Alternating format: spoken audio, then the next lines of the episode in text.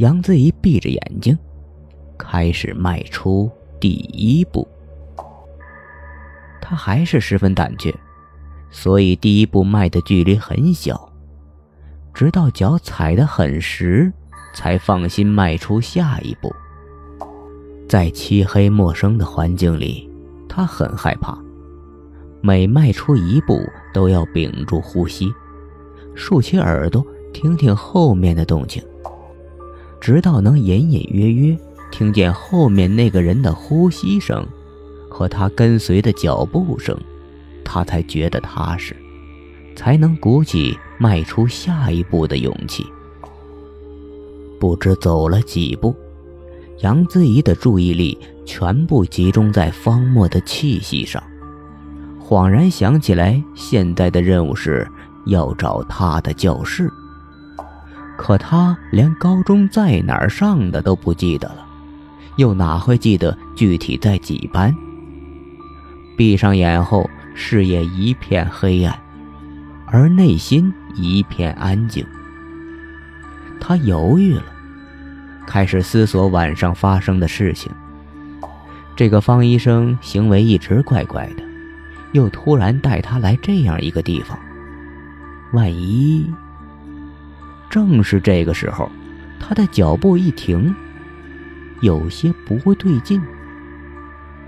背后那个人的呼吸声听不见了，脚步声也听不见了。他慌了，喊道：“方墨，方墨，方墨！”他已经有所戒备，但在如此环境下，又不得不依赖这个方医生。喊了两声，没有回音。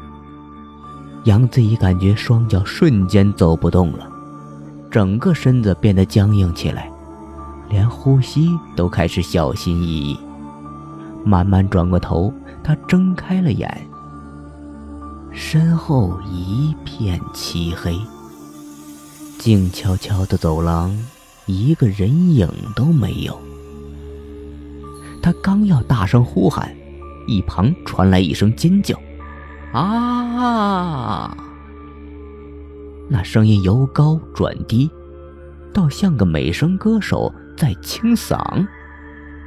是方木，他倚着走廊的窗户说：“哼，我的叫声是不是很特别？”你，杨子怡喘了口大气，捂着胸口，真想狠狠踩对方一脚。生气的时候，他故意偷偷观察了对方的眼神，那么自信。那么透彻，不像藏着什么坏心思。他不确定是否要相信这个人。周围的一切都是黑色的，而这个人始终是一身白色。无论走到哪里，他都觉得他很刺眼，有时候是不舒服的刺眼。可现在却是舒服的刺眼。他无法做出判断。如果这个人一直一本正经，或者一直嬉笑无常，他也许可以根据正常逻辑去思考。